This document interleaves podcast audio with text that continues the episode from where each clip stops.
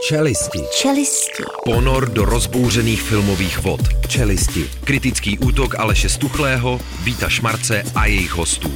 Na rádiu Wave. Takže dobrý večer. Vítám všechny takzvaně u digitálních přijímačů. I tady v divadelním sále na Akademia Film Olomouc začíná filmově kritický magazín Čelisti.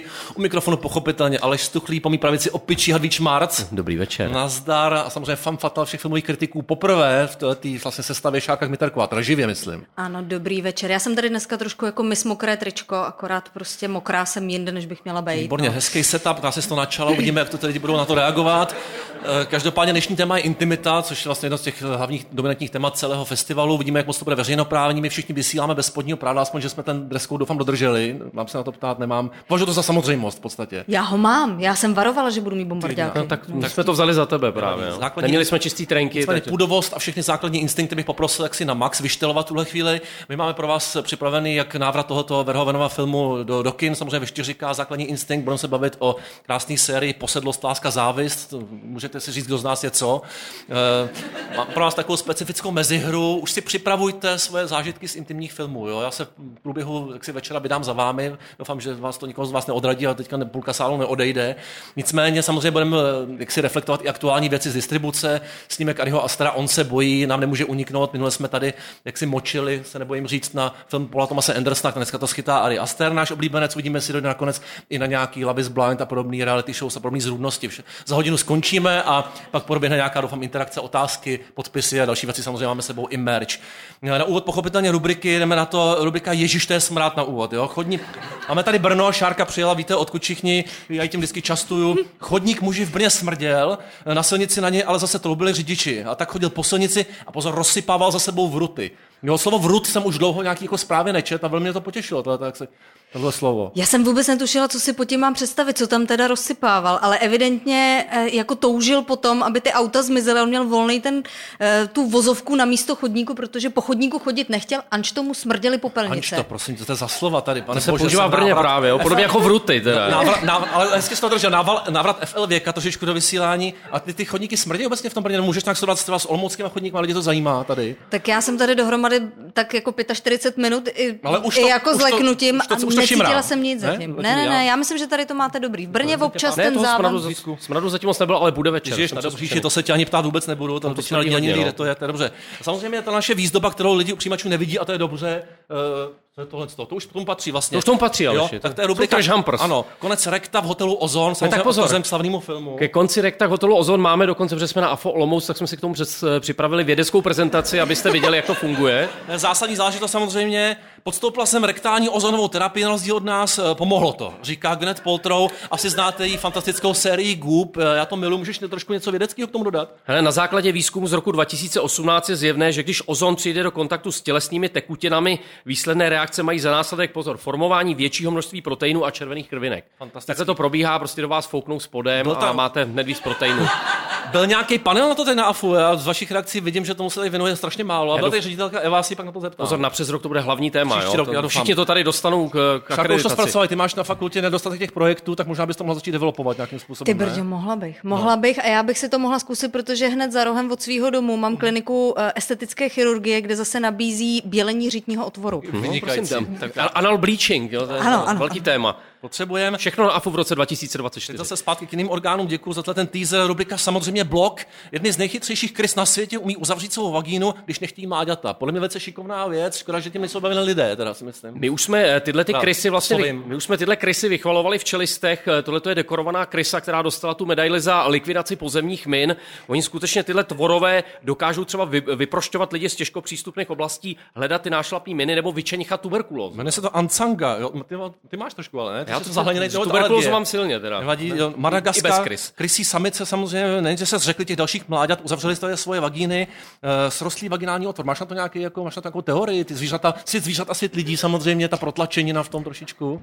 Já, Igor Chaun. Mě to strašně sympatický, jo. já bych to chtěla umět. A mm-hmm. myslím si, že i do jisté míry jsem eh, to jako chodící důkaz Už toho, to vlastně, že prostě že to já, já, když jsem jako nechtěla dět, tak jsem se taky zavřela.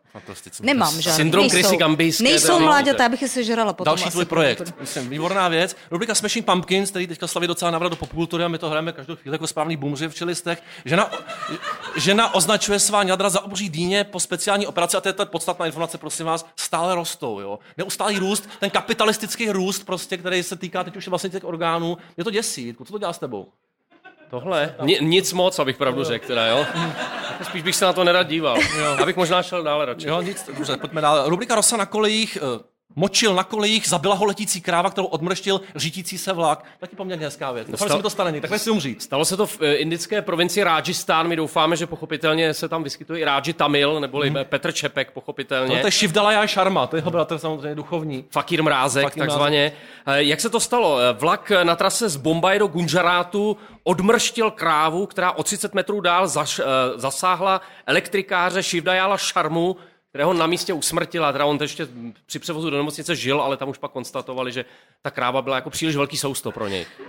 Já když jsem si přečetla tuhle tu novinku, tak mě automaticky jako vyskočila asociace, jsem si říkala, Jitko, krávo.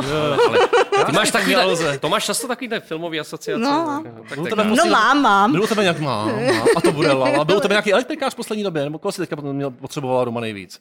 Teď, teď jsem potřebovala doma instalatéra. A jak to dopadlo? Nebyl z Tuchlovic. Jo, nebyl. Ne, No, ne. to Pojďme dál. Stuchlovic, pochopitelně. Aleš Stuchlovic. Pojďme radši na rubriku Kyselý prachy rovnou. Jo, mafiáni omlem rozpustili mladíka v kyselině s očkoděním u rodiny neuspěli. Abych si ty peníze zase vzal. Ale je to- já, je to tak, no. jednoho bych rozpustil docela rád. Jak jistě poznáváte obrázek z filmu Rozpuštěný a vypuštěný. A K téhle vraždě došlo před eh, 23 lety a oni eh, dostali za úkol od eh, bose mafiánského, který se jmenoval Kamarote, jo.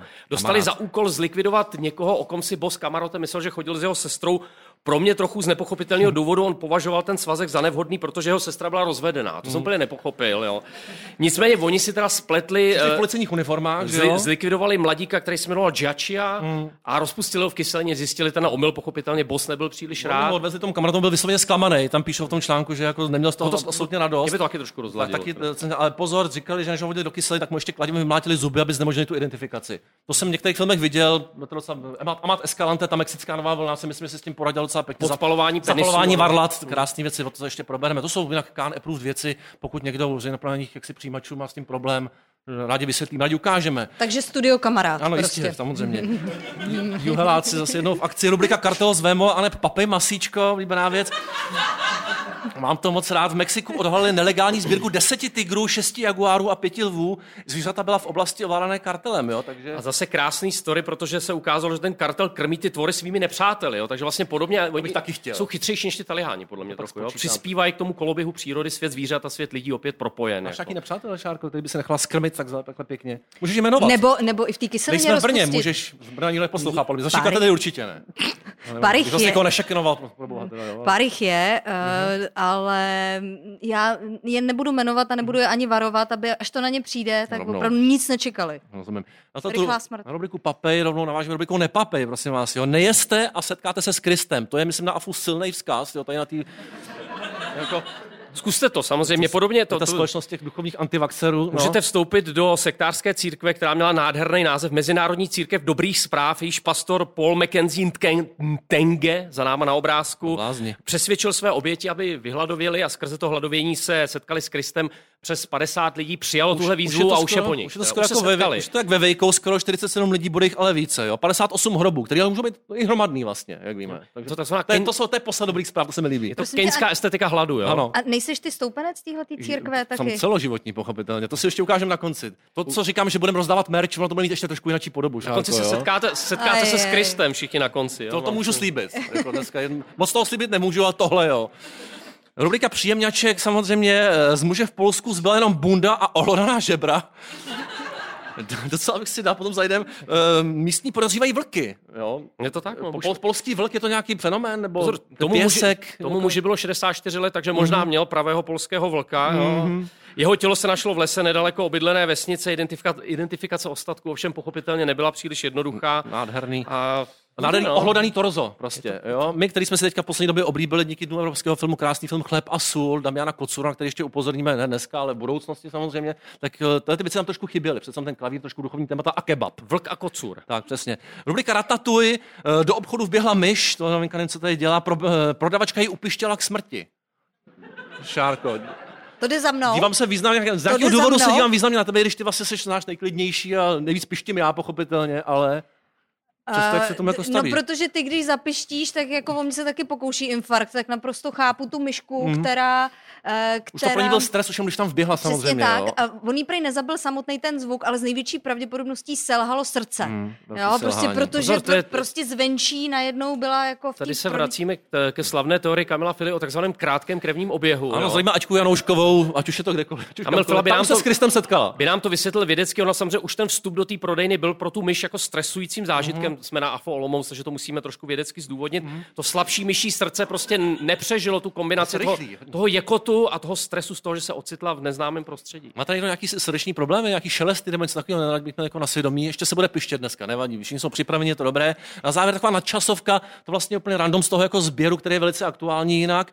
Eh, To se mi bylo na nějaký stránce, rubrika Rasputin 3000. V roce 94, já nevím, kolik je 11 inch Šárko, ty to máš z některých těch uh, ksi videí. No tak to je otázka takzvaně do publika, protože Kolik je já 11 to jako inches? netuči, já Netu- netučím. Je to dlouhý. netučím. Tuč, tučnější prostě záležitost, řekněme.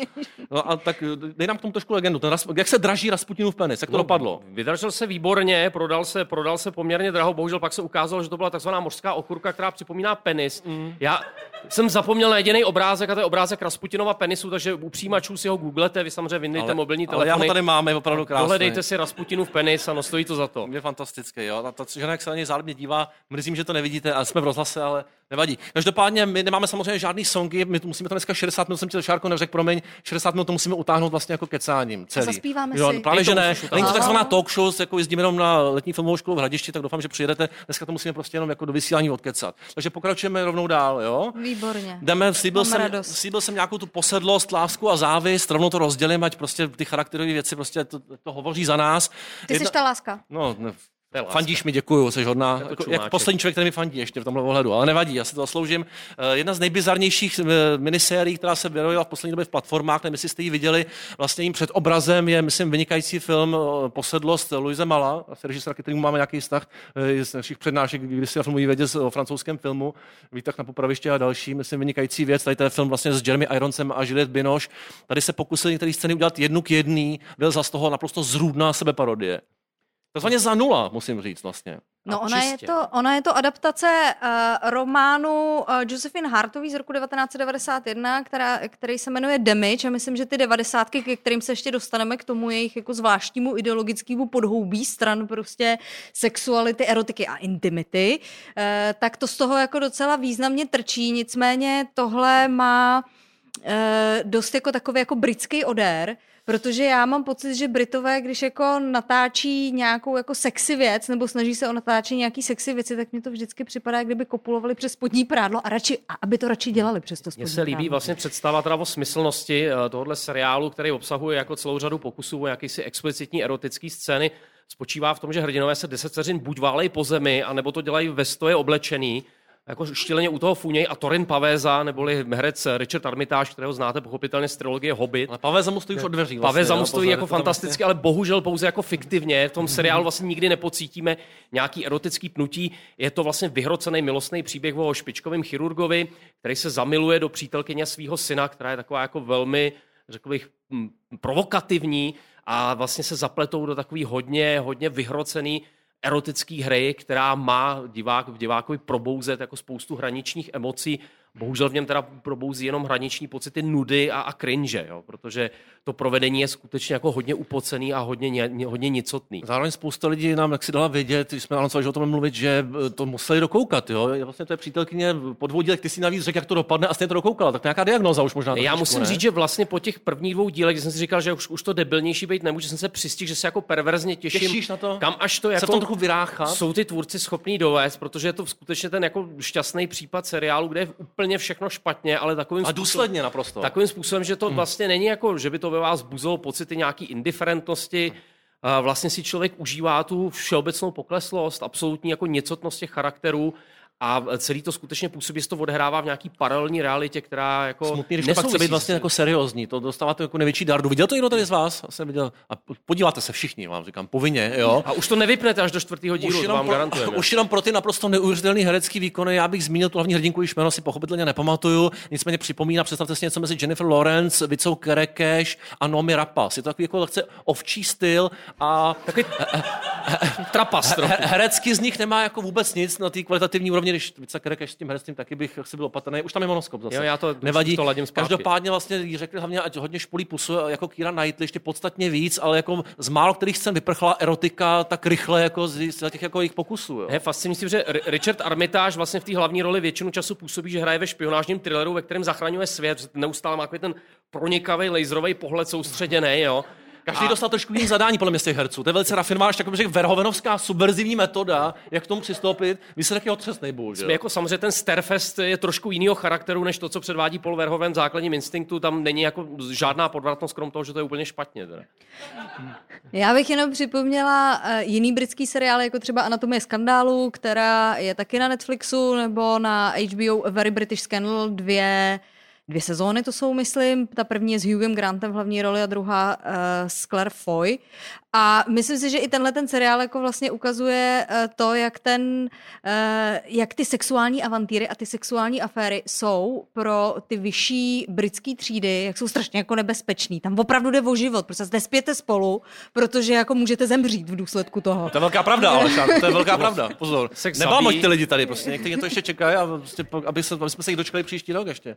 No, no. Každopádně musím tomu jako přiznat, že už dlouho jsem se u jako klimatický tragický scén tak nenasmál, no. jako když mě, já jsem si vzpomněl na scénu, kdy Jiřina Bohdalová v Saxáně dvě vypadne z vlaku Tady ta scéna, kdy někdo... Vy... Jednu z nejlepších trikových scén v dějinách českého filmu, pokud jste neviděli, velice doporučuji, škoda, že nemáme ukázku. Tady, kdy jeden z hrdinů taky v tragickém momentu jako vypadne někam, tak uh, musím říct, že jsem se jako rozesmál až rozchechtal, bych řekl Václav, Václav Tady byla, jak říkal, takhle byla kamera, takhle bylo to. Nicméně, to je zrovna ten pokus o scénu jednak jedný. Puste si jenom tuhle tu scénu, klimatickou z toho poslední dílo, puste si závěr toho filmu Luise Mala. Dva dělají to tež, jako neznamená to tež, že jsem dlouho neviděl jako pravdivě potvrzený. Jo. No to má vlastně něčem jako navíc otřesně topornou televizní režii, ani střihově to není, jakože, jak jsme u těch Netflix věcí zvyklí, že to má aspoň nějakou, řekněme, formální úroveň, tohle to je fakt. Česká televize Ostrava. No. Jako, bych Olomouc, ale tam tady nejsou. Vzpomněl jsem si na 50 odstínů šedí a pak ten erotický polský film, jehož jméno jsem milosrdně zapomněl, kdy se 365, ne?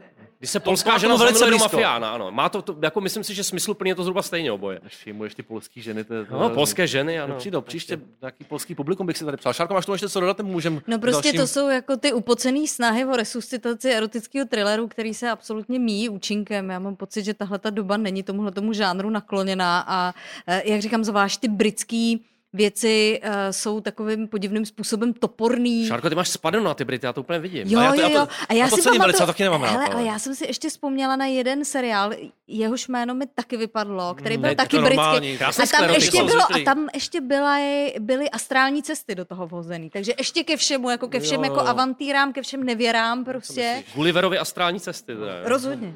Výborně. Záměna těl prostě. Jo, pamatuju. Záměna těl. S tou třesku, tou pointou, celá Bono Voxe v hlavní roli, pamatuju si to. Ano, to, ano, krásně, jak tady dáváme spoustu eh, diváckých typů, ovšem bez názvu. No. Takže...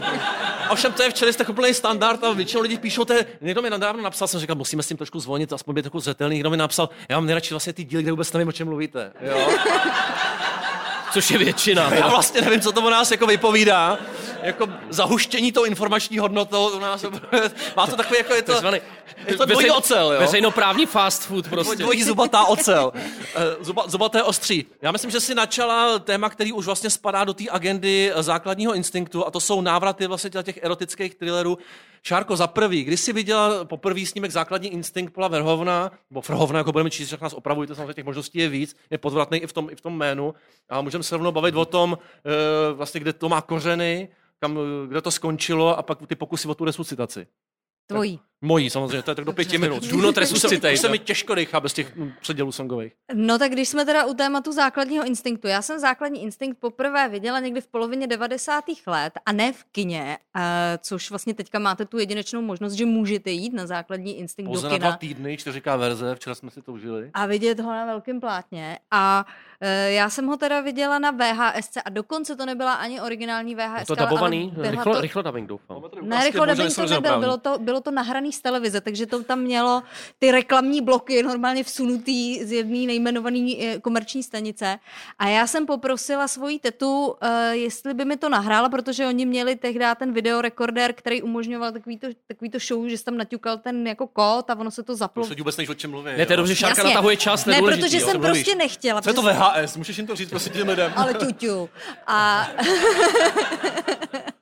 A uh, protože jsem nechtěla, aby se na to někdo koukal, že jo, protože jsem věděla, že to je takový jako riské a že tam budou některé věci, které by úplně jako neprošly v mém věku. No, ale bohužel uh, Streets se na ten film podíval. Výrazný Streets, ano. Výrazný Streets se na ten Trenér film podíval vlastně. a pak mi, uh, pak, pak mi tu VHS vlastně... No, Posluchači nevidí koploční pohyby, který Šárka právě dělá. Já bych se nerad dostal nějakou úplně edgy, jako... Já jsem chtěla ukázat, jak jsem se snažila jako dostat z té tety tu VHS. to zlepšuješ Kterou ona držela v rukách a zase, To už je David Cronenberg, samozřejmě znáte ty filmy, kde se... A kde byl Street, když si dostávala z ty VHS? Street to dospával, ten zážitek. A No, takže to bylo moje první setkání s tímhletím filmem, mm-hmm. což vlastně nebylo. Pěkný, docela musím, závidím ti to trošičku, ale jasný. No, Když jsi to viděl ty poprvé? No, já si to popravdě úplně nepamatuju. Myslím, že to no, VHS taky tam bude, ale k tomu se ještě dostaneme v případě hořkého měsíce a naší ankety o, o nejvíc jako intimní film. Vítko, stejná otázka na tebe. Základní já... instinkt poprvé, takzvaně. Předevčírem. A. Jo, já jsem to vždycky z toho viděl jenom, já jsem z toho vždycky viděl jenom kousky a to Paul, Paul Verhoeven je můj oblíbený režisér, ale já nevím, proč jsem to měl nějaký despekt tomuhle filmu. Předevčírem jsem si to pustil a s překvapením jsem zjistil, že to je jako asi jeden z nejlepších Verhoevenových filmů. Jo. Takže nádhera. krásné objevy. O filmografii bychom mohli trošičku probrat, ale možná bychom si dali ten kontext těch, no, řekni. Chtěla, já jsem ještě chtěla s tou VHS, a tady no, nebudu dělat žádný pohyby jako rukama, jo. Už by... Zasouváme, pak se to vysouvalo z toho, ano. Uh, protože to, že já jsem vlastně ten film poprvé viděla na VHS, to nebylo ojedinělý. Tyhle ty filmy skutečně se k divákům dostávaly, byť to byly filmy určený kinodistribuci a velkému plátnu, uh, tak se k řadě diváků dostali právě skrz, té, skrz tu videodistribuci. A Nebyl to případ jenom tady toho filmu a nebyl to případ třeba, já nevím, jenom východního bloku, ale byl to případ skutečně i třeba Velké Británie nebo USA, kde prostě lidi se tak trošku jako žinírovali chodit tadyhle na ty filmy do kina a užili si je prostě s plnou parádou až ve chvíli, eh, kdy si, pustil, kdy si půjčili tu, eh, tu videokazetu a eh, film si v celé kráse užili v intimním přítmí svých obýváků. Jako. A možná, jaký filmy jsi ještě užila v tom přítmí? Pojďme do těch erotických thrillerů. Úplně někdo se dívá, tam už je ten voyeurismus, což je vlastně jedno z těch podstatných témat jako v Rovnově filmografii obecně. Zmínit pár těch jako Douglasovek, protože vlastně ty filmy jsou na jedné straně jako hypermaskulinní a zároveň jako ten muž jako silně kastrovaný vlastně, jo? V tom, jsou tam oba ty póly, vnímáš to podobně, ne? No rozhodně, no. rozhodně. Jako Michael Douglas právě v těch 90. letech je stělesnění toho uh, pozvolná, ale důkladně a důsledně kastrovaného muže. nejlíp. Nejlepší poloha herecká, co nějaký jako dramata nebo nějaký jako komediální role. Ne, Tohle to, to si myslím, že to byla jeho úplně jako nejlepší. Mačismus a kastrace v jednom. Nádherná kombinace. Přesně. No, uh, já třeba jako miluji skandální odhalení s Demi Moore, kde je jako šikanovaný intenzivně. Vzpomeneš se na nějakou svou oblíbenou Douglasovku, Fatal Attraction nebo něco takového? Já musím říct, že Michaela Douglasa jako docela nesnáším jako hmm. herce, jo. To si podobně, nemám, to tak bývá zrcadlení. Je to, je to tak, samozřejmě, a to je pozor, to je u Verhovena vlastně důležitý ano. motiv, to, že ty filmy fungují jako svým způsobem perverzní zrcadlo našich diváckých tužeb. Já si myslím, že tenhle ten filmař, který samozřejmě začínal vlastně blízko erotickému filmu, ty jeho začátky v Holandsku byly definovaný velmi jako hraničníma kouskama, který myslím, že i dneska by jako nadzvedli leckoho ze židle. Oranžský voják, čtvrtý muž, ty věci připomeneme. On si úplně geniálně dokázal tuhle podvratnost, kterou si nacvičil v tom Holandsku, přenést do Ameriky, kde přijímal scénáře, jejichž jako podstata byla silně braková. Vzpomeňme si na Robocopa, což byl scénář, který on chtěl odmítnout, a vlastně byl přes, teprve ostatní lidi kolem něj, myslím, že jeho manželka ho přesvědčila, že tamto téma, který on má tolikrát, eh, ta jakoby fašizovaná Amerika, že tam je, že on dokáže z toho scénáře udělat něco víc. A ta absurdum to dovede vlastně vězní pěchotě, do dneška obvinovaný z těch tendencí, ta podvratná hra nebyla úplně přečtena, takzvaně si myslím. Tak, to je vlastně film, který si s tou fašizací hraje způsobem, kdy to vlastně vypadá, že se s ní jako hyper identifikuje.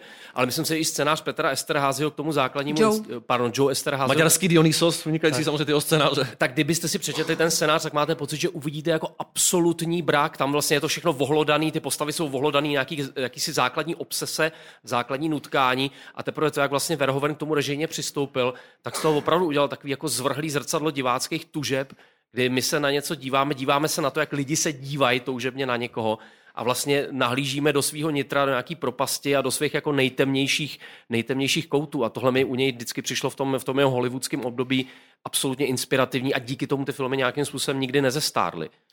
Já myslím, že je dobře, že tady zaznělo jméno scenáristy Joe Esterháze, protože to je člověk, který je s tím žánrem erotického thrilleru bytostně spojený. On teda začínal už v těch 80. letech, je uh, autorem scénáře k filmu Flashdance, to byl takový jeho jako první prostě uh, velký úspěch. Uh, nicméně Eh, nejvýraznější je právě ta spolupráce uh, s Polem Frhávnem a potom uh, vůbec... Frháven teďka, to už se dostáváme. pořádku. Jo, se líbí, Já už si nepamatuju. Už jsme nabídli tři různé varianty Vyberte. výslovnosti, my jsme tím poměrně vyberte prosluli v čelistech. Jo, vyberte, vyberte si, co se vám líbí. Uh, a vlastně ty jeho scénáře byly strašně, strašně předvídatelný, strašně jednoduchý, následovali úplně jednoduchou formulku, většinou tam byla nějaká hypersexualizovaná, velmi nebezpečná ženská postava, nějaký fanfatal, která pronásleduje, uh, usmrtí anebo totálně zničí prostě Právně. tu mnohem, ten, ten mnohem slabší mužský kus. Hmm. A pronikavý. Uh, a tohle to je a tohle je vlastně něco, co je, co je pro ty jeho scénáře příznačný, ale uh, myslím si, že proč třeba základní instinkt tak významně jako přežil, nebo proč je to vlastně tak jako nestárnoucí film, tak je hodně právě ta práce s tím vizuálem, s těma pohledama, že ta síla toho filmu není ve scénáři a není v těch postavách. My ty dialogy jsou možná až jako záměrně debilní. Ano, film, ano, ano, ano prostě... mám ráda ostré hrany a podobně. Uh, teď lidi nevím, jestli to čtou. Jo. To byl citát. Šárka má taky ráda ostré hrany, pochopitelně. Já, no, se to propojuje, tam se ty světy potkávají, to říct. No. Osekaný let. Noha no, přes nohu, pochopitelně už tady už vidíme, vidím, jak že se dostáváš do role To už je podvědomí, jo, k tomu se dostaneme zase u toho, on se bojí. Sakra pes. No. A, no a ty jste mě úplně vyhodili Promiň, z konceptu, no, to, pánové. To děláme.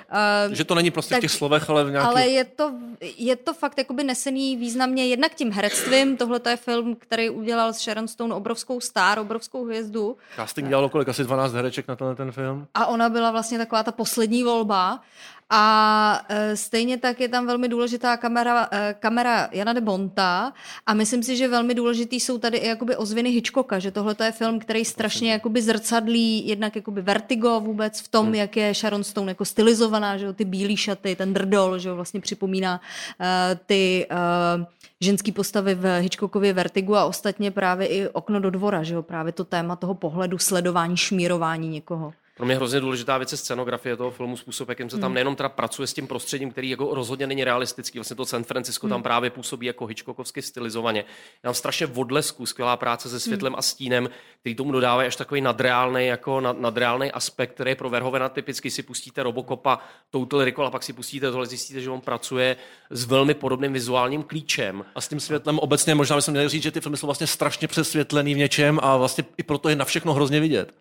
Na všechno je hrozně vidět na to, co ty postavy dělají, nedělají. na mikrofon. A oni vlastně nejsou ani nikdy uh, žádným způsobem, když vidíme všechny ty přestupky, kterých o nich se dopustí, tak oni nejsou nikdy potrestaný vlastně, jo, nějakýma jako oficiálníma autoritama. Tato a... porušení té katarze, jaký nedostupnost je jeden z jeho jako prvků. Samozřejmě nenabízí to klasický divácký potěšení skoro v žádném svých filmů, a když tak vlastně značně perverzní. A myslím si, že je strašně uh, důležitý to uh, frhávnovo spoléhání se na ten obraz, uh, protože Uh, údajně uh, právě filmy, jeho předchozí filmy Robocop a Total Recall jsou vlastně ty první americké filmy jeho.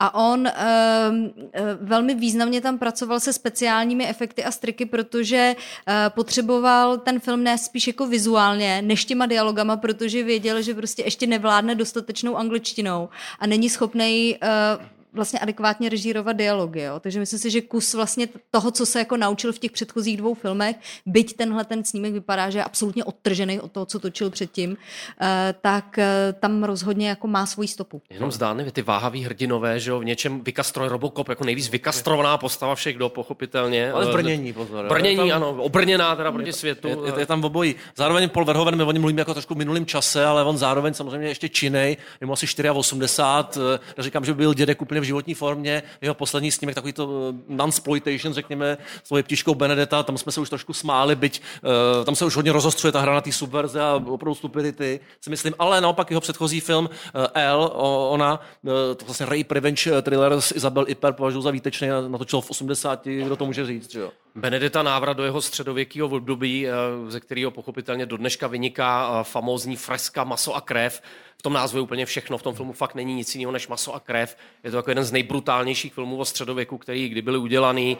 Doporučuji vřele, pokud chcete pít morovou dusí. vodu a žrát jako plesnivý lidi už, maso. Už dost, lidi se dusej. No a já bych určitě vytáhla ještě jeho film Černá kniha, Uh, což je uh, velmi, velmi podvratný uh, film. Uh, Ahoj. Uh, Promiň, Aleš druhé, odchází. Čau, čau. Eh, z druhé světové války. A já mám takový pocit, že když Filip Renč chystal Lídu Bárovou, tak měl pocit, že točí takovou černou knihu po Česku. Ono se mu to úplně nepovedlo. Když dva dělají to tež. Dáme, to jsme, to, jsme zase, zase zpátky. Dáme double feature někde dvou filmů. Lída Bárová, jsem se vytáhla, jsem, jsem se trochu oklepal. Lída Wunderbárová, no. Přesně tak, Wunderbár. Myslím, že je čas, jestli jste to rozpojil, půjdeme rovnou asi na takzvanou anketu, ještě než půjdeme mezi lidi, tak bych se zeptal vlastně vás. Říkali jsme si, že si uděláme takovou mezihru na téma naše nejoblíbenější jako intim, intim scény vůbec ve filmu. Jo? Samozřejmě Intim z Heidi Janku, Peříčko, tyhle ty iniciační věci taky můžou padnout a různý jako Emanuele, nevím, jestli na to úplně vzpomínat, nedávno jsem něco z toho viděl a jako nejen, že to není Vogue, jo, to je, to je opravdu tak sto let zpátky, to až jako neuvěřitelné se tohle kdysi vysílalo. Na co ty vzpomínáš tak nejvíc těch jako iniciačních zážitků tohoto typu? Pro mě velmi iniciační zážitek byl eh, zapomenutý televizní film Víta Olmera Strašidlo Kentravilské, pokud chcete vidět eh, Bartošku v okovech, jo, v takových jako specifických okovaných železných trenkách. Tygr v okovech, teorie tygra v okovech teda. Je to opravdu, jako ne, ne, že by mě rajcoval ten Bartoška, ale tam byla slovenská herečka, slovenská herečka, která před časem zemřela, což teda jako hovoří něco o mém věku. A musím říct, že to je skutečně jako veledílo a pro moji jako chlapeckou psychiku, já jsem na to úplně nebyl připravený, ale jak jsou tam ty scény toho jako lehkého mučení, tak vlastně mě to jako velmi excitovalo. A z opačného spektra teda bych zmínil uh, film Hořký měsíc, na jehož projekci jsme šli z Veslaři, bylo nám asi 13 let, na soustředění v Říměždicích do místního biografu.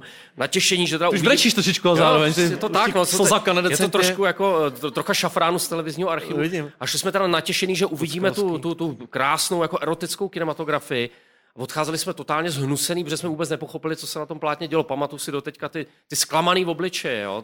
Na, na, ten hořký měsíc vlastně můžu rovnou navázat. Já jsem si to půjčil z videopůjčovny, zase VHS zpátky, když mi bylo jak, jako náct. Ještě jsem to neměl vidět nepochybně. Pustil jsem si to, byl jsem z toho taky dost jako překvapený v dobrém i špatném. Člověka to pak ovlivní do budoucna. To si rozebereme zase třeba v balancu v jiném podcastu nebo něco takového. Ty, ty, ty, důsledky těch, těch záležitostí na, na, na, našeho života. Nicméně, bohužel zapomněl jsem tu VHS skrýt před matkou která to je jako velký téma. Zdraví maminka stále naživo, snad neposlouchají, asi 80 už by stejně neviděla moc tráby, já si myslím, ale uh, zároveň jsme si nikdy jako extra nerozuměli, že jo, a tak jako za tu VHS, když to viděla, tak mě z někoho flákla, jo. Co si, a tam je totiž, eh, na, na, tom přebalu je eh, Emanuel Senior, tehdejší, myslím, manželka nebo pozdější partnerka Romana Polanského, jaký takhle poňadru stéká mléko. Maminka to nevyhodnotila jako, jako laktační jako film, který bych měl vidět a Dopadlo to zle. Vás, pokud jste viděli film Jorgos Lantimose Špičák, kde jeden z tělesných trestů, který ten manipulativní otec udělal svojí dceři, že mlátí VHS po hlavě, tak samozřejmě inspirace je v životě Aleše Stukle, Jorgos Lantimos se to doslech. Poslal jsem mu několik svodek. Zároveň, aby, abych dal ještě nějakou, co jsem si opravdu užil, teda, tak eh, rád bych pozdravil svoji spolužačku ze základní školy, eh, která mě nedávno požádala o Facebooku přátelství. Já jsem neměl tu sílu to nějakým Pozor, způsobem requestovat. Byla moje první láska Jorika Kolářová. Tak eh, u nás na skalce na Praze 10 jsem u ní ní viděl, když nás pustil do mě třetí bratr Kvido, což byl takový jako blázen, který z nějakého důvodu občas bodal třeba nožem do skla. Oni byla taková zvláštní rodina, to se mi možná líbilo, takový jako temperament zvláštní. Tak jsme si pustili, teď bych varoval všechny přijímačů, ale pozor, je to název, tak snad to je na hraně ty slavný, slavný animovaný film Sněhurva a sedm prcalíků. Pokud jste to neviděli, je to mimořádný dílo, jako ve spoustě aspektů, od té animace přes příběh až po až po, víte až po penetrace. Jo? Je to vynikající jako penetrační biják. Šárko, No, tak já Promiň. zůstanu u toho základního instinktu. Já pro mě tohle to byla sexuální výchova vlastně v, během mýho dospívání, takže já jsem měla ráda intimní scény ve filmech jako třeba Sedmý hřích s Angelinou Jolie a Antonio Banderas. Ale strašlivý film, já nebo, teda, No je, no, ale to, tak prostě... To není guilty tak... pleasure už pomalu, nebo? Nebo Hele, je? můj kamarád Honza Bodnár, tím ho zdravím, zdravím ano, krásný jméno. Eh, říká, eh, masturbovali jsme u toho všichni. A má pravdu. Tak. Já ne, teda, to nevadí. Já to zkusím ještě. Já to doženu. Ty to doženeš večer na pokoji. Na hotelu Flora, když tak se, se potkáme. Osmý patro? Hotel de Flora. Osmý patro, ano, je to tak. Na mezi vás, nevím, jestli jsem slyšet, jo, už jsem nádherně, říkal jsem si, Já jestli zkusím, by se někdo z vás jako nepodělil s náma, třeba, když tak mi zaznačte rukou, tyhle ty věci bývají dost jako awkward, takzvaně v tom rozhlasu, protože nikdo neví, co se děje, nikdo nechce moc jako mluvit, odpovídat. Kdyby se někdo chtěl podělit, třeba jaký film pro něj byl jako důležitý v tomhle tom ohledu. No, jsem, jsem úplně přesně tušil. Co z vás udělalo prostě dospělé hodnotné bytosti? Jo, tak, tak prosím. Tak pro mě byl docela zásadní od Jakubiska, jako zní to vtipně, jo, ale tisícročná včela. Tam byla jedna erotická scéna. A to jsem si teď, když jste o tom začali mluvit, přesně připomněla, co to se mnou dělalo, když mi bylo asi 13. Já se normálně červenám i teďka. Já jsem zrovna chtěl říct, nechcete říct víc, ještě popsat to malinko? Ne, já bych to nepopisovala, protože já nevím, co to se mnou dělá. Můžete, můžete zapojit ruce, My jo? právě možná lidi uvíte. Nenapovídej, Šárko. Jura, jako tis, tisícročná včela, je to tady. Juraj Jakubisko pak natočil erotický film Post Coitum, že Ano, což což je jeden z nejstrašnějších filmů, Ten si myslím, bohužel taky pamatuju. to už bylo hodně post. U To toho bylo, jsme nikdo nemasturboval. tak tady, ta- tady v první řadě jsem ještě zaregistroval, ano. Jo, já mám ráda film Anatomie pekla s, Rocky, uh, s Rocco Siffredim, to je takový pornoherec. A on potká jednu, on potká jednu ženu a pak zkoumá její tělo a to se mi moc líbilo a zachovalo to ve mně velkou stopu. To se- se je slyšet až doteď. Myslím, že Roko si Freddy ale- zanechal velkou stopu. je, je to na hraně až jako dojetí u vás, ale bych se nebál říct, jo, je tam... Knedlík v krku. Až na ten aspekt. Někdo, z- nevím, proč první řada zrovna jenom někdo z, z dalších řad se... Můžete jít, ano, není to omezený. ale- Tady, prosím tě. Eh, Já bych rád jenom řekl, že nejlepší podle mě intimní nebo jakoby postelová scéna vlastně není vůbec erotická, ale je to závěrečná scéna z filmu Černý Petr, eh, která vlastně byla celá improvizovaná. Ty bíku. A, a nebo nebyla, nebyla možná celá improvizovaná, ale myslím si, že to je vrchol všech postelových scén celé kinematografie. Vzpomeňme lásky jedné Někdo plavové dostal slovo, chce je- říct statement. Já využil to prostě pěkně. Já to cením. opravdu, Če- aby se to Černého zarilo. Petra si vytáhl a zahrál. Tak. Ano, vkus a znalost historie Někdo- někdo? Neomlouvá. Kolik zbývá do konce, to už dotáhneme s těma lidma. Má, má ještě někdo něco? Pojďme dál, svěřte se nám. Tady ještě první řadě možná. Tak já to asi vezmu spíš jako ze současné kinematografie. Ale- A to je prostě Call Me By Your Name. Jako scéna z Broskví. No ano, Broskev. Ano, ale prostě va, u, to prostě zanechá tu stopu. V té Jako- broskvi. Je to, přes... Takže jako uh, tu, ta něžná láska. První Ale pozor na láska. pecky. Malvice, šťavenost, Peckovice sil, bobule, první řada jsem- silný props dru- teda. Pozor, první, druhá řada. Viděl jsi něco, jo?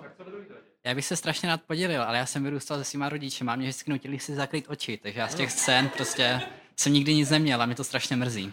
Ale to je dobrý statement, mám k tomu taky, myslím, zubatý ostří, pamatuju si ten titul správně, ano, na chatě jsem to viděl se svojí tetou, která už tady taky nežije, taková hodně vehementní osoba. Kdykoliv se, ale ona jako měla radar, nebo to už možná předtím párkrát viděla, kdykoliv se jenom blížila náznakově jakákoliv scéna, už jsem měl ruce před očima, z toho filmu jsem viděl sedm minut třeba, jo, tady má dvě a půl hodiny. To už, se, to už se pomalu dostáváme k filmu On se bojí, že jo? V Ano, podstatě, jo. je to tak. To je ochránění tou matkou před tím Je světem. to tak. no. tak vám děkujeme, to si myslím, že bylo hezký, Kdybyste se chtěli svěřit, můžeme ještě pokračovat po, po vysílání. Oficiálně tam už můžeme pustit ty jako horší zážitky teda. To bylo takový cudný, jo. Tak, decentně cudný.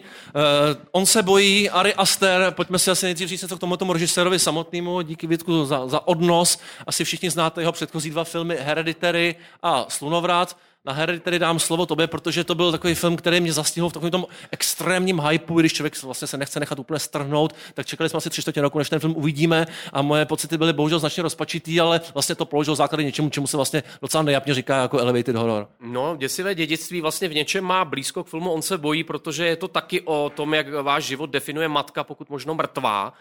Hodně se tam hraje s motivem domu, eh, podobně jako ve filmu On se bojí, ale je to vlastně postavený víc jako klasický horor. Eh, Ta výstřednost je tam podle mě mnohem režijně zvládnutější. Ari Aster si tam jakoby zkouší různé polohy režijní, eh, od řekněme grotesky až po čistý horor. Pro mě je to film v něčem hodně nesoudržný, vlastně v něčem trochu iritující, ale ve své podstatě fascinující. Zároveň je to prostě o tom krásném jako sektářství, kterýmu se říká rodina. Jo? S čímž já se stotožňuji, protože myslím, že jako největší sekty jsou většinou jako rodiny a to jejich tvoje minulost. určitě, samozřejmě. Tomu je samozřejmě... Maminku taky zdravím. To je, My hladovíme, to seš na tom ještě hladovíme v v naději, že spacíme Krista, samozřejmě, už tak. několik generací. No, ty filmy Ariho Astara jsou v podstatě všechny o tom, že uh, každá rodina a každý rodič své děti a své potomky kazí a deformuje zcela jedinečným a unikátním způsobem. eh, což je případ i novinky On se bojí. Já tenhle ten film, eh, ještě ho nemám úplně zpracovaný, protože jsem ho viděla dneska dopoledne. A... Zpracované trauma. No viděla, odkláněla si zrak od, od, Otrávil mi jako celý dopoledne, Jsem i vlastně rád, celý to zbytek ne. Ale eh, Myslím si, že se tam jako tak nějak velmi významně jakoby koncentruje uh, takový už nějak jako autorský styl uh, Asterův uh, nebo téma velký uh, a to je právě uh, to téma té rodinné dynamiky. Že jeho vlastně uh, zajímají světy, zajímají jeho postavy, které jsou prostě definované primárně těma rodinnýma vztahama uh, a těma rodinnýma souřadnicema a on na rozdíl od svých eh, souputníků generačních, třeba od Jordana Píla, on vlastně nikdy neudělá ten krok dál, že by nám uh, nabít vlastně i nějaký jakoby komentář k nějaký uh, širší společenský, rasový, prostě genderový dynamice. Vždycky mám pocit, že to je tak jako zvláštně celý, jakoby zavřený prostě v, v, mm, v, to, v, to, v tom jako rodinném univerzu. No, jo, zase tam byly nějaký mytologický prvky, trošku ty runy, možná jsme zapomněli na ten slunovrat, který já vlastně velmi adoruju, je to pro mě jeden z nejsilnějších filmů tohle toho typu, to Elevated Horror je, myslím, proto jako velmi nepřesný název. Bylo jasný, že ten, tam z tohle filmu pro mě bylo jasný, že to je režisér s obrovským talentem. Jeho inscenační schopnosti jsou naprosto mimořádný. Je to fanatik detailu, eh, vedení herců a to, jak dokáže propojovat témata od eh, vedení diplomky až po nějakou jako mytickou smrt, jsou jako myslím mimořádný. No já si právě myslím, že v tomhle filmu ten, ten hermeticky uzavřený univerzum, že skupinka studentů, který ve Švédsku se dostávají do právě sektářské komunity, která žije podle svých pravidel, tak on tady vlastně vytvořil jakoby fungující komunitu, kde všechny ty eh, jakoby, témata, o kterých mluví, se promítaly do toho jakoby absurdně uzavřeného světa, té švédské skryté vesnice. Samozřejmě to v něčem bylo eh, zase definovaný nějakou groteskností, podobně jako Hereditary, tam jenom ten rodinný dům, kterým se ta kamera pohybuje a ty různého miniatury, tak nahradil takový ten specifický švédský wellness camp, jo, ale kde vlastně... se velmi zajímavě třeba starali eh, o starý lidi. Pokud jste to neviděli, nebudu vám prozrazovat víc, ale vlastně se mi líbilo to řešení, co se starými. Jako, Cure jo. for wellness, to se mi líbilo, Ano, to, je to, je tam ten lék na život, tak trošičku poskytuje, pochopitelně to cením, zároveň ale jako střídání tónu, nebo naopak jako jednota toho, jak dokáže ustát od psychedelických scén přes humorní scény, taky nějaká jako podvratnost. Málo kdo to trefí tak vlastně precizně, minuciozně jako on. A to se mu přesně nepovedlo ve filmu On se bojí, protože tam on de facto zvolil jakoby jediný tón. Je to film, který je zavřený tentokrát do hlavy svého hrdiny, což je vlastně úzkostlivý eh, postarší muž, který se jmenuje Bo, jehož vlastně celý život definuje strach z matky, nebo jeho problematický vztah s matkou. A my se ocitáme v jeho úzkostní hlavě a vlastně ten film je dokonalou projekcí jeho jako nitra, je to velmi introspektivní záležitost, je to takový jako volně meandrující linchovsko-freudovská anamnéza, ale trošku mi přijde, jako kdyby z každého z těch vlastně velkých tvůrců nebo velkých myslitelů, který Ari Aster naťukává, tak si přečet jakoby jenom ten úvod, jo? A už nikdy nešel dál jako k nějakým hlubším tématům. Dokonalý je to jenom v tom, jak tam narval všechno, jo? bez smyslu. Nicméně je to fakt jako nějaký slabikář freudiánský, člověka, který aspoň doufám jako pouze dočasně ztratil totálně soudnost, jak to viděla ty Šárko. Ty jsi už naznačila, ale jsi to chtěl rozebrat. Samozřejmě jsou tam takový ty opravdu propánové věci, přečet si první kapitoly z některých věcí, je to tak přihlížíme dlouhý terapeutický sešně je velmi talentovaného člověka, ale eh, všechny ty scény na konci s tím penisovým monstrem prozrazujeme, ale snad to přežijete, když ho uvidíte. To už nevím, jestli to přežijete, až ho uvidíte. Už jenom proto si na to počkáte s těma zdrželýma varlatama, vracím to do hry trošičku. Taková ta na první dobrou potlačená sexualita, jsme na půdě v takovém tom freudovském nevědomí. Opravdu jsem se tomu musel jako až jako culit a nakonec ne, nečekal jsem, že to někdy řeknu. Ale vlastně z tříhodinového filmu je nejsnesitelnější uh, animovaná pasáž, jo, která mě většinou zabije rovnou do hlavy, ale potlačil jsem se na šárku, tak máš slovo ty. No já, jako jak říkám, pro mě je to film, který jsem trávila jako velmi, velmi stěžka. Myslím si, že se k němu jako nebudu chtít vracet ani k těm jednotlivinám, což mě se někdy s těma podivně rozpadlýma filmama děje, jo? že prostě Ale aspoň... od první minuty čistý zlo. Já jsem měla pocit, že mě to pomalu, jako, že, mi to zasaz, že mi to zasazuje řadu jako drobných ran a nechává mě to krvácet. Což protože... může být pozitivní, ne? ale ne v tomhle případě. Abych to protože mám pocit, že jsem prostě spoustu takovýchhle filmů už jako viděla. Volejte hmm. doktora Freuda v kombinaci s takovým tím chcípáctvím prostě a s tím, a s tím jako mamánkovstvím. Uh, Ta sebereflexe tam vlastně není moc výrazná ne. u něj. Je to spíš jako spektakulární vršení traumat a už tam nejde moc za roh. Mně to přijde v něčem vlastně strašně jednoduchý vybrat si jakoby takhle rozvrácenou postavu, eh, který se vlastně celý svět jeví jako, jako vlastně jenom sled jako hororů, různých traumat a úzkostí a postavit na tom zdánlivě jako volně meandrující, eh, velmi imaginativní film. Jehož imaginace je podle mě ale prostě hrozně jako limitovaná. limitovaná. Je to, je to jednostrunný v něčem a ty eh, reminiscence, že Ari Aster je nový Lynch, mě přijde, že lidi moc jako nevidí, o čem mluví. Nebo teda. nedej bože zmínit jeden z nejlepších filmů, jaký jsem já kdy viděl, Serious Man, bratří Cohenů, s kterým jsme slavili 12. narozeniny čilistí Féru. Prostě jsem, jsem, říkám to, protože jsem se znovu připomněl, jak geniálně vystavěný ten film je, možná nejmín docenění Coheni. Tady to z toho má jako jednoho herce, který je tam v té závěrečné pointě, ale jinak jako to jobovský vršení věcí ještě neznamená, že ty filmy mají něco společného pro Bůh. Jako téma člověka, který mu se dějou strašné věci, jako by celý svět se spolčil proti němu, samozřejmě je tady taky, ale když si člověk postaví ty dva filmy vedle sebe, tak přesně vidí jako dokonalou režijní vizi, eh, skvělý vedení herců a výstavbu světa, který je absurdní, ale zároveň je vlastně totálně realistický a na druhé straně pro mě jako opravdu přefouklou fantasmagorii režisera, který eh, pro mě doteďka stělesňoval v tom elevated hororu nebo v těch elevated žánrech jako jeden, jeden z těch nejzajímavějších hlasů, tak najednou totálně jako rozladěná partitura. No, no vlastně trošku líto i něčem, jo. Nepochybný, že si musel prožít něco těžkého, možná musel dostat taky ten poison ze svého systému, out of the system, jak se říká, a možná příště už bude zase uh, jako ve formě, ale je to děsivý. Mně přijde v poslední době tady ta móda těch jakoby terapeutických autorských sezení tříhodinových. No, ten seberozvoj, že jo, ty balanci, no to strašně frčí, lidi to mají rádi, jo, se v tom. Jakoby se začíná promítat do té kinematografie, že ten filmař to skutečně veme jako příležitost, jako promítnout tam, promítnout tam vlastně všechny svoje nápady a temné podtóny ale bohužel, jako když to nabere tuhle, tu, tuhle hranici, tuhle hranu, tak to nepokládám za šťastný. Navíc teda přestávám chápat adorovaný herectví Joaquina Phoenixe. To jsem chtěl říct, že na to jsme ještě nenarazili, ale Joaquin Phoenix možná už od nějakých filmů Never Really Here a dalších uh, ukazuje, že ta je jako jedna, ta jedna jeho tvář už se začíná okoukávat, je to podle mě jako strašně podehraný vlastně i na jeho poměry, už jenom vlastně, je to vlastně herecká macha, který jenom přihlížíme. On jako by sám trošku tomu přihlížel a on ho trochu nutí k těm jako permanentním výkřikům filmům stává se z toho taková jako rutinérská záležitost. Já hlavně mám pocit, že když se na něj koukám v tomhle filmu, tak mám pocit, že ten herec se jako trápí prostě. Jo? A nemyslím si, že prostě... Může být jako Verhovena součástí nějakého režijního záměru, ale je to jako vlastně nesmírně otravný a člověk čeká na nějaký signál, kdy se z toho stane něco víc. Myslím, že docela Brečo, náš oblíbenec, samozřejmě, který se taky spousta krásně nesouhlasíme, ale v ta jeho guardianská recenze, která to popravila, si myslím velmi dobře všímá toho, kde jsou jako ty limity té věci a možná celého metody jo? a toho obsazování do těch zdánlivě teda extrémně extrémně náročných rolí, který nemůže obsáhnout nikdo jiný jo, ve své hloubce. Pardon, tady jsme jako hodně na povrchu vlastně. Mně přijde, že v některých těch hereckých polohách už začíná připomínat Nikolase Cage, ale bez té sebereflexe, teda, která u toho Cage... začal hrát upíry teda, ty, jo, Guilty ale... pleasure aspekt mi u něj chybí, protože on je příliš dobrý herec na to, aby se vlastně dalo jeho herectví vykládat jako guilty pleasure, ale hmm. pro mě tohle bylo skutečně jako taková kolekce velkých zklamání. Od lidí, jak se ti líbilo to lesní divadlo v půlce? kolik z vás to vidělo, tady ten film, už to přesně nikdo opět, výborně. Můj vás to uvidí po tomhle vysílání. Nikdo neviděl, nikdo neuvidí, nevadí, to nebude jako zajímat, ale kdo občas, to vidí? Kdo to vidí? Jak se ti líbilo ta, ta pasáž, no, z té animace jsme se nedostali, přece my jsme na tom vypíchli něco pozitivního. Lesní divadlo působí jakoby tragikomicky, ale v momentě, kdy se dostaneme do té zvláštně meandrující animované pasáže, tak přece jenom nějaký záchvěv, čeho si se tam uděje. To on vlastně umí v těch svých filmech překvapivě změnit tempo, najednou ten film jakoby vyosit a i v tomhle případě, kdy začne používat prvky jako hraného filmu a animace a zároveň voiceoveru, který už tam vlastně nikdy neobjeví, který vypráví jakýsi fiktivní příběh života, který se nikdy nestane to skážu, nezapomeň, to vlastně byl dobrý pohádka, si myslím. On vlastně, kdyby to byla jako temná pohádka, něco, na co už Burton na další leta nemají, tak by to bylo možná skvělé. Kdyby to celé bylo v tomhle stylu, tak musím říct, že bych vlastně proto měl asi zvláštní zalíbení. Mě zároveň trošku jako uh, šokovalo, že on o těch svých předchozích filmech mluví s despektem. On říká, že točil vlastně proto, že uh, zkrátka chtěl natočit horory, protože věděl, že tomu jako dá tu příležitost a že teda směřoval, to, to je vlastně nejhorší, když ti filmař třetím filmem řekne, že k tomuhle směřoval a veškerý jeho snažení. Hmm. Tak jestli je to Chudá. tak, tak potěž pánu. Škoda, že to nemáme samply Jiřiny Bohdalový, která oslavila krásný 90. narozeniny, nebo už oslaví brzo. Nasmála se v tomto vogánu, to bylo nádherný. Zdravíme kolegy z Českého rozhlasu dvojku, chtěl bych ji tady. No.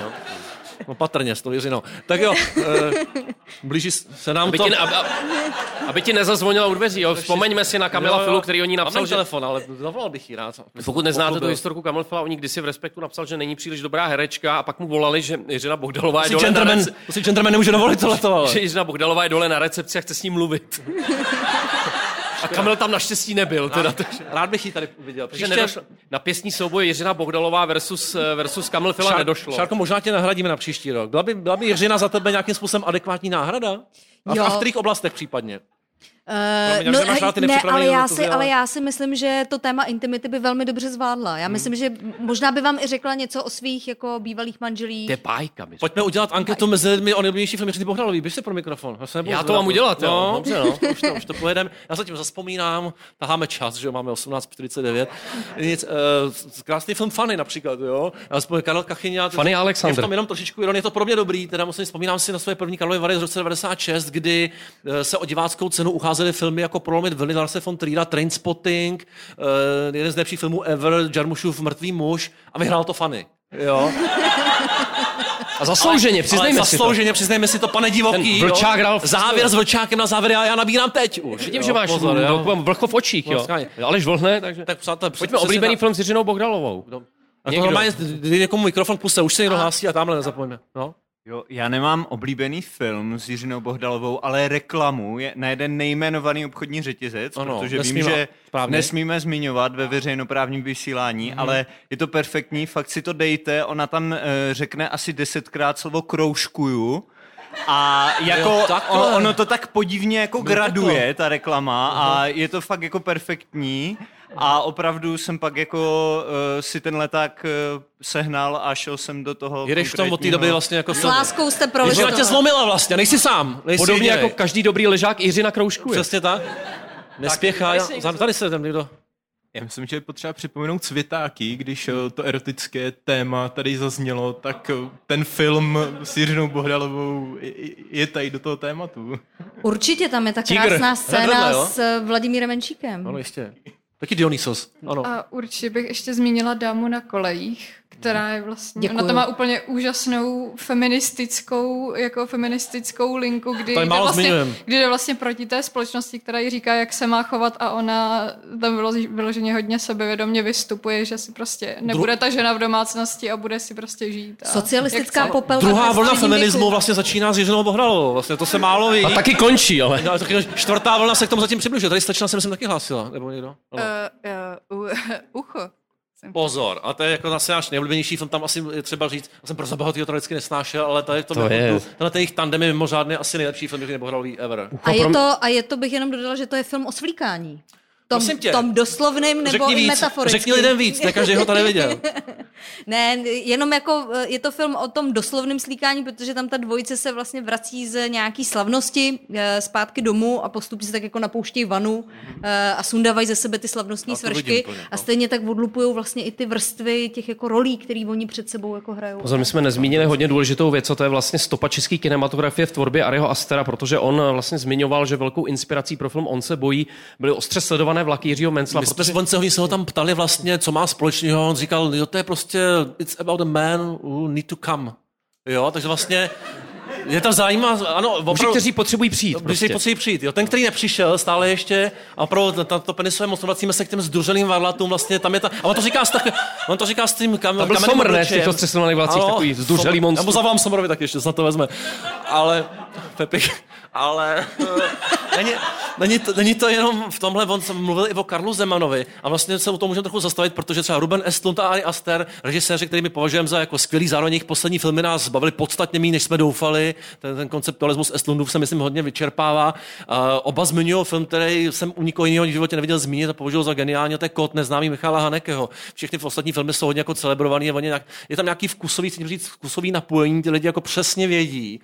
Uh, u Estlunda se to projevuje tím, že on dokáže navíc ty své filmy geniálně kalibrovat pro festivalový poroty a publikum.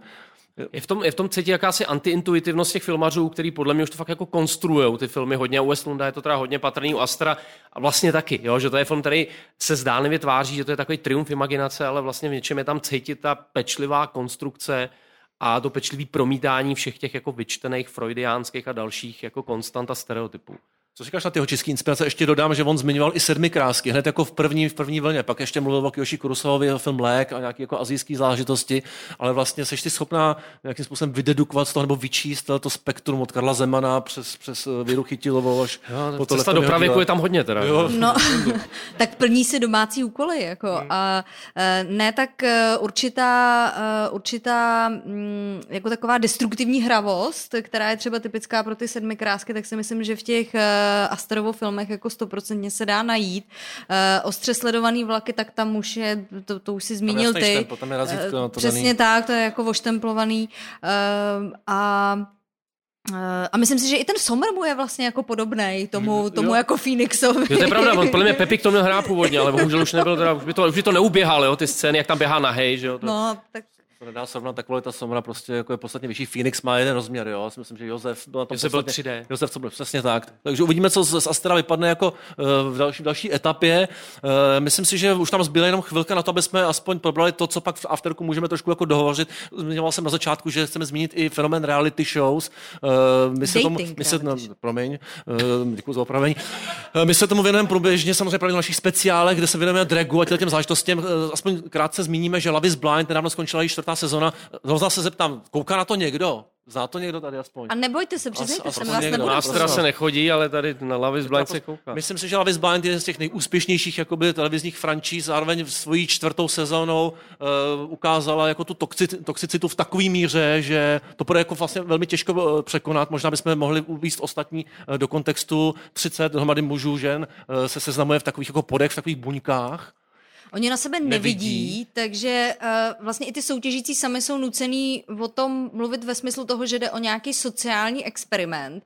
A ten experiment spočívá v tom, uh, že se tam neustále klade ta otázka, teda jestli láska je opravdu slepá, jestli se lidé do sebe můžou zamilovat a vytvořit prostě trvalý vztah uh, jenom na bázi toho, že si prostě jako povídají a nevidí se. Šel by do toho někdo tady z vás?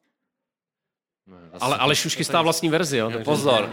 Schání tady dělá casting, takový je tam neoficiální. spousta různých twistů. No, Jako pokračuj. já si myslím, že lidi se jako berou, žení, vdávají eh, kvůli mm, jako mnohem větším blbostem, než je účast v reality show, takže Mhm. jako, eh, jako za mě mě to nečiní zase tak nějaký jako velký problém. Ale co si myslím, že je jako velmi problematický a co právě tadyhle v té čtvrté řadě už bylo vidět, je to, že eh, ty lidi opravdu se dostávají do jakoby značného tlaku té produkce a těch tvůrců toho pořadu.